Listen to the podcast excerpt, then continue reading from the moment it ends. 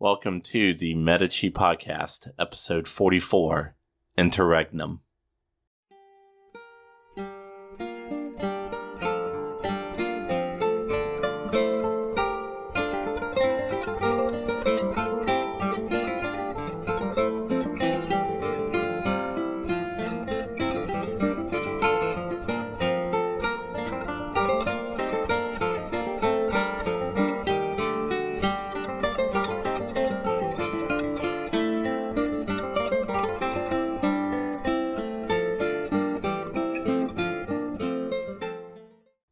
Since I didn't want to risk adding more to an already overstuffed narrative last time, I did just slide over what I think was one of the most important political events of the 16th century the election of King Charles of Spain as Emperor Charles V of the Holy Roman Empire.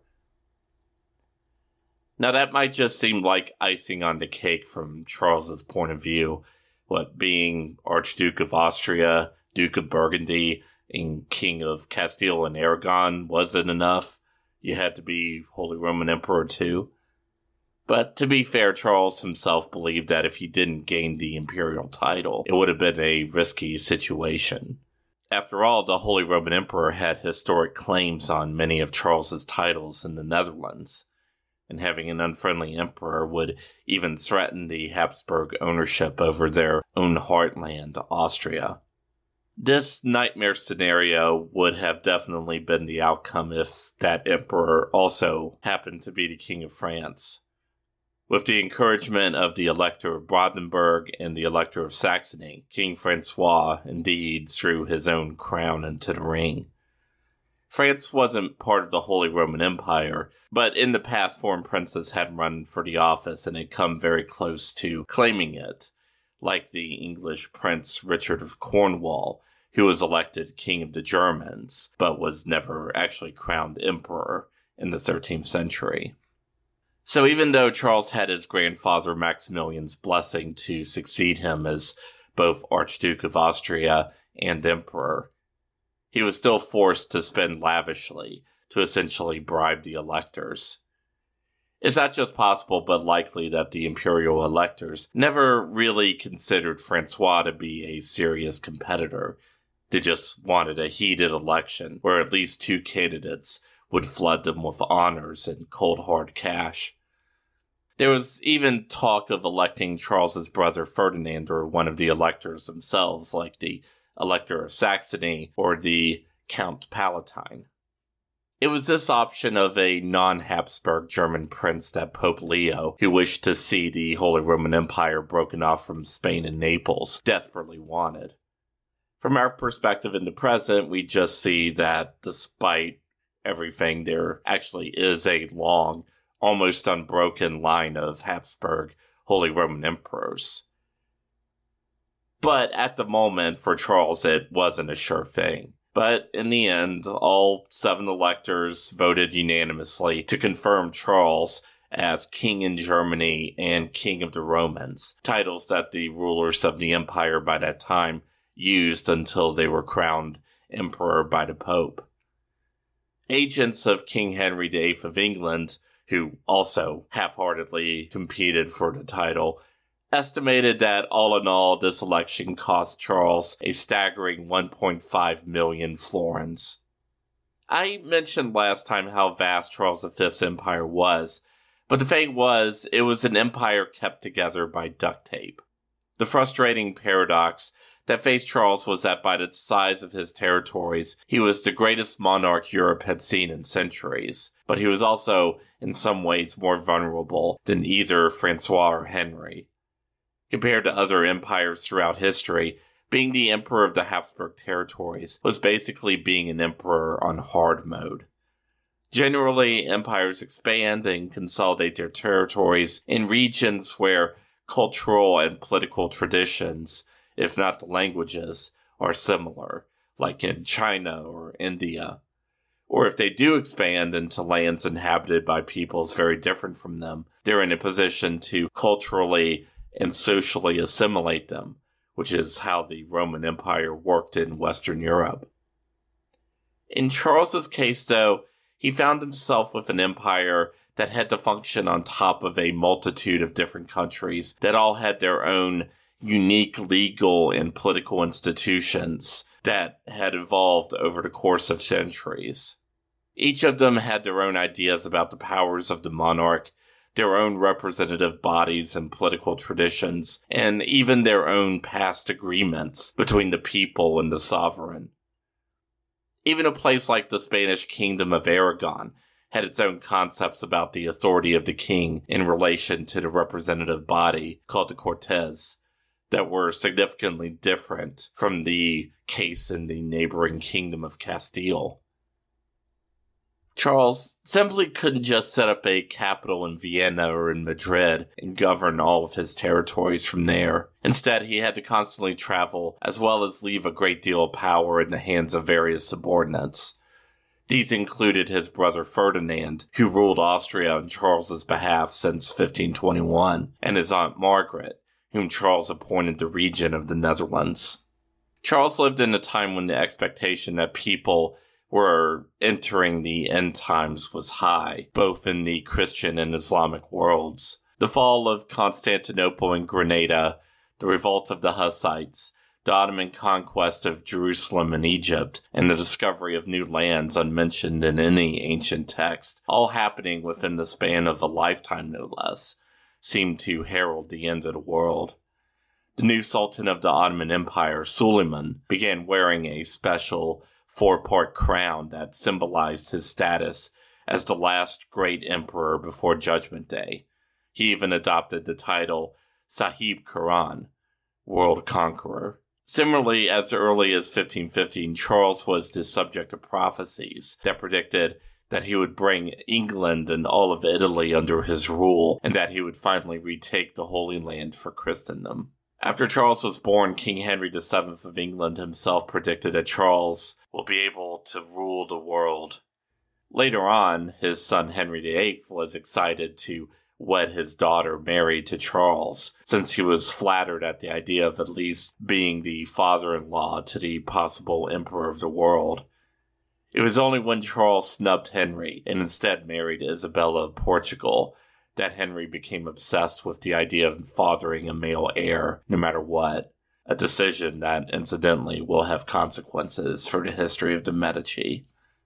How seriously Charles himself took the idea of becoming the emperor of the world is something of a mystery.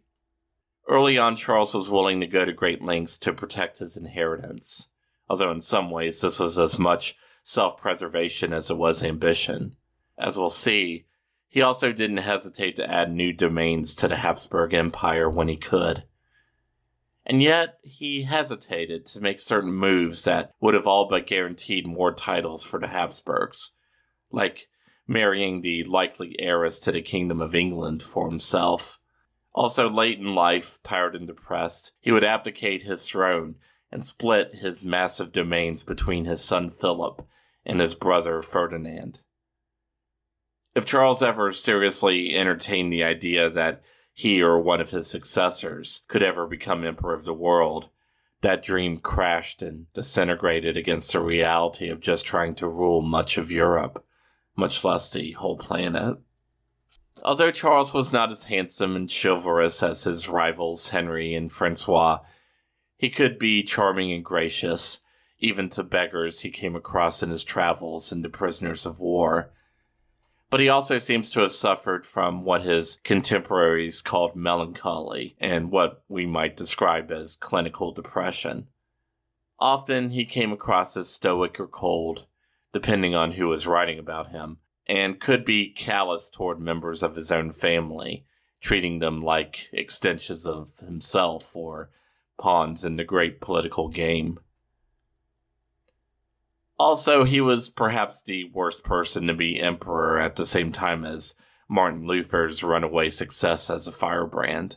A true believer, Charles V genuinely feared that he could be damned to hell if he didn't do enough to stamp out heresy and unchristian faiths in his domains. In just one example, Charles refused to comply with a request from the English government to pardon some Protestant merchants who were in Spain and ended up arrested for heresy by the Spanish Inquisition. For him, It was a matter of principle, not politics. Part of the reason I dwelt so much on Charles V just now is that he really doesn't get as much attention as his more attractive rivals, Henry and Francois. More importantly, though, Charles V's shadow is about to loom over everything, including the papacy and the future of the Medici family. Plus, although neither could have known it at the time, the forces of history were setting the stage for a struggle between Charles V and Giulio de' Medici that would leave unimaginable casualties in its wake. While Charles V from the very beginning had a great destiny mapped out for him, Giulio de' Medici was frankly seen as damaged goods just because of the fact that he was the illegitimate son of Lorenzo the Magnificent's brother, Giuliano de' Medici. It is true Lorenzo the Magnificent did not hesitate to have him raised alongside his own children. But for a while, it was assumed that Giulio would become inducted into the church and then join the Knights of St. John on the Greek island of Rhodes, manning one of the last Christian outposts in the eastern Mediterranean against the Ottoman Empire. This was something Giulio's cousin Giovanni, the future Pope Leo X, who also joined the church at an early age, considered for himself as well. However, it was more important for the family that Giovanni stay in Italy and represent the family in the Vatican. Giulio, on the other hand, was barred by church law from ever joining the higher offices of the church simply because he was born out of wedlock. If you're a Game of Thrones fan and this sounds like Jon Snow, well, you're not wrong. Instead, though, after Lorenzo the Magnificent's death, Giulio decided to instead follow the path of Giovanni, who was always the one Medici sibling he was closest to. Giulio became active with the church in Rome, despite the stigma that threatened to bar him from ever progressing far. After the Medici exile, he became an active advocate for the Medici cause, representing his cousin Piero the Unfortunate at the court of King Francois, and even leading armies on behalf of the French king, putting the training he got as a potential recruit to the Knights of St. John to use. In contrast to Pope Leo X, Giulio was shy and reserved, while Giovanni was friendly and extroverted. Guicciardini described Giulio as very grave and cautious in all his actions, and perfectly self controlled. Also, while Leo spent generously and never seemed to bother checking his bank accounts, Giulio was naturally economical to the point that in another life he would have made a good accountant. Another advantage that Giulio had was that he inherited his father's good looks. Even now, you can see in his portraits that Giulio had classic chiseled Mediterranean features.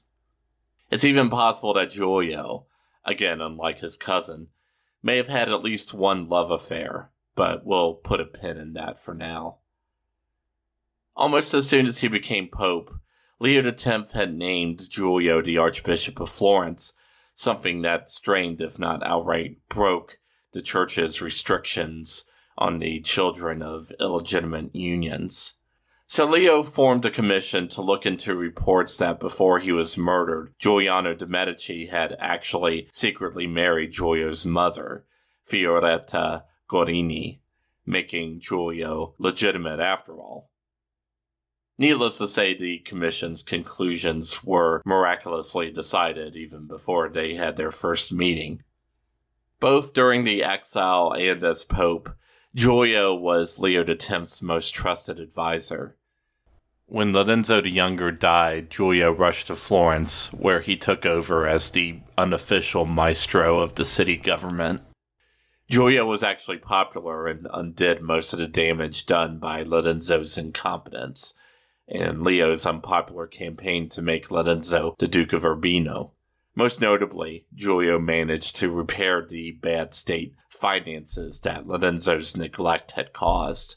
Yet, as soon as news reached Florence that Pope Leo X died, Giulio set out for Rome, confident that he would be the next pope. This was all because of Charles V.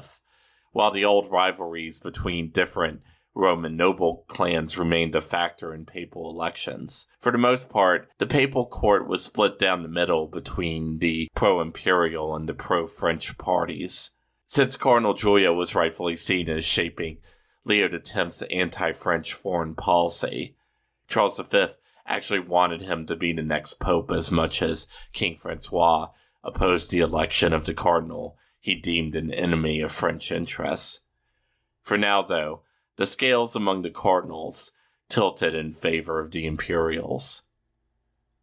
Unfortunately, there were a few flies in the ointment.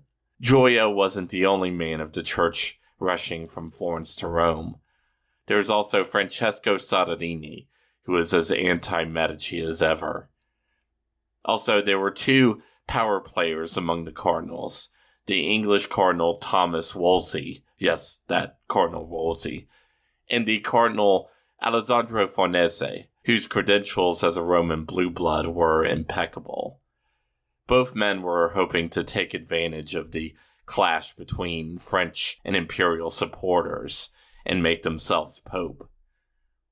So even though Giulio de' Medici should have had the votes, the Cardinals instead settled on an unlikely compromise candidate. Adrian Boeyens, the Dutch son of a shipwright, and the former tutor of Charles V himself. No one could have bet Adrian would have won. In fact, he wasn't even in Rome at the time of his election, but had been away in Spain where he served as Charles V's regent and the head of the Spanish Inquisition. When word reached him that he was suddenly the new pope, he was horrified. Not least because right away he was already being pressured to do political favors for his former student Charles. Meanwhile, King Francois was already threatening to break away from the papacy and establish an independent Church of France if Adrian proved to be a puppet of the emperor. It's perhaps telling that Adrian didn't even choose a new regnal name for himself and simply went by his own name, becoming Pope Adrian VI. Overall, Adrian was the worst kind of person to be the Pope in that era a genuinely and deeply pious man. He set himself up in the most modest apartment in the Vatican he could find. He would rise before sunrise every day to pray, spent only a florin a day on his food budget, and ate humble meals prepared by a notoriously short tempered elderly woman from Flanders. These things might seem to be good qualities for a pope, but even average Italians at the time just saw it as examples of the lack of sophistication they assumed were typical of barbarians from the north. The elites of the papal court had even more reason to dislike him. Save for a few trusted advisers, Pope Adrian required all the archbishops and cardinals staying in Rome to leave and make their primary residences in the diocese they reportedly represented. Some of them found themselves forced to go to places they had never before set foot in.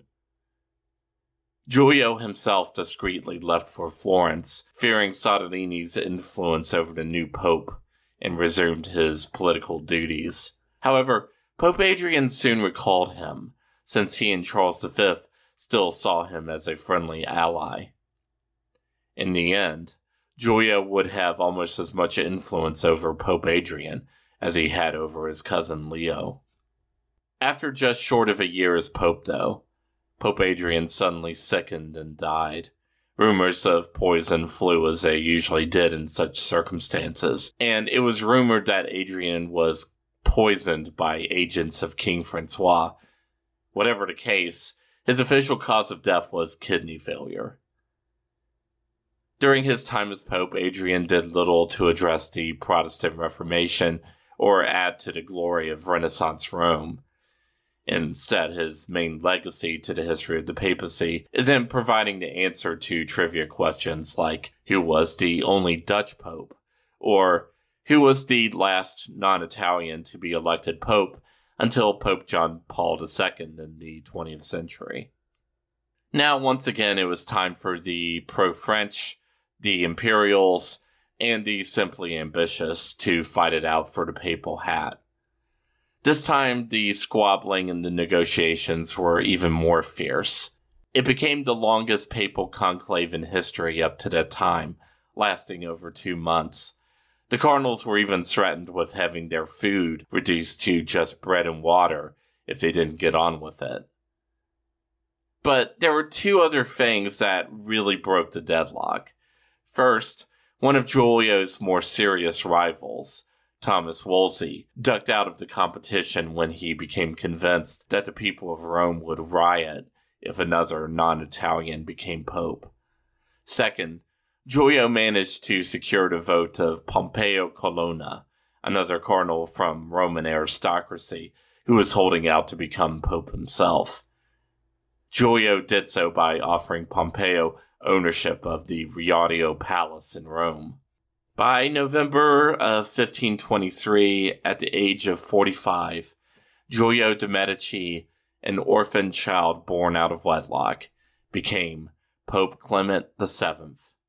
He wasn't as austere as Adrian VI, but he was known for taking simple meals and set to work fixing the papal finances, just as he had for the government of Florence. He didn't hunt and didn't spend money on jesters or other crude entertainments. But at the same time, he knew how to play the political game, rewarding his allies and winning over people on the fence by distributing favors.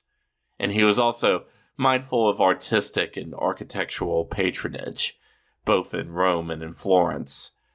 This second Medici Pope seemed to have almost all of the good qualities of Pope Leo, but none of his personal faults in the excesses. The future for both the papacy and Florence must have looked bright. If only they knew. Thank you for listening, and if you want to see maps, bibliographies, and more, check out MediciPodcast.com.